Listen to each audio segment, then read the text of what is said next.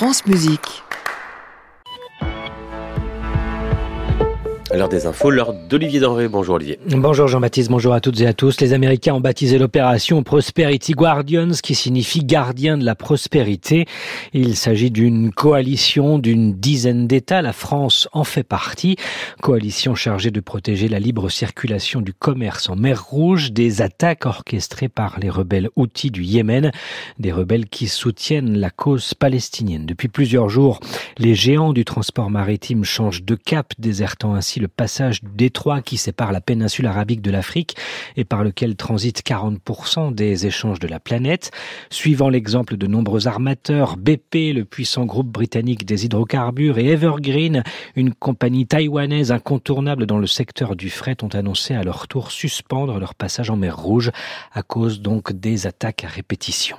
En Serbie, les élections législatives ont officiellement été remportées par le parti nationaliste au pouvoir. La commission électorale lui attribue près de 47% des suffrages contre 23% à l'opposition, mais un rapport rédigé par des observateurs internationaux affirme que le scrutin est irrégulier. Les experts dénoncent des fraudes, des achats de voix ou encore des bourrages d'urnes. Le ministère allemand des Affaires étrangères dénonce une situation inacceptable pour un pays, dit-il, qui veut rejoindre l'Union européenne. À Belgrade, hier soir, plusieurs milliers de personnes ont manifesté pour demander l'annulation des élections.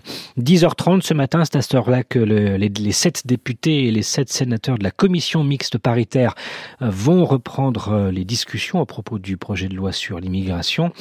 Les échanges qui ont lieu à huis clos au Palais Bourbon ont été suspendus deux fois hier soir. Sénatrice socialiste de Paris et membre de cette commission, Marie-Pierre de la Gontrie affirme n'avoir jamais vécu un psychodrame de cet ordre. Le camp présidentiel et la droite continuent de s'opposer sur les conditions d'attribution des prestations sociales aux étrangers. Hier, plusieurs milliers de personnes ont défilé en France pour appeler à la résistance contre ce projet de loi. Les manifestants ont notamment dénoncé un reniement des valeurs républicaines. 313 grands magasins appartenant à Casino vont bientôt changer d'enseigne. Ils seront rachetés par Auchan et par Intermarché. La vente qui doit être présentée au syndicat aujourd'hui a été confirmée hier par la direction du groupe, submergée par une dette abyssale. La direction précise que tous les salariés qui travaillent dans ces hyper et ces supermarchés seront repris par la concurrence. Spécialiste de l'ameublement et de l'équipement de la maison Habitat sera placé aujourd'hui en liquidation judiciaire à la demande des administrateurs qui gèrent une entreprise en grande difficulté financière. Selon le comité social et économique de la société Habitat ne versera pas les rémunérations du mois de novembre. Le propriétaire de l'enseigne va faire appel aux AGS, le régime des garanties des salaires qui devrait normalement logiquement prendre le relais.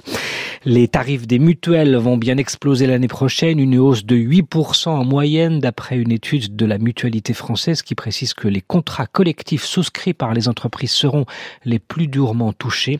L'enquête montre que cette augmentation des prix est due à la fois à un transfert de charges de l'assurance maladie mais aussi à des soins plus importants que prévus cette année.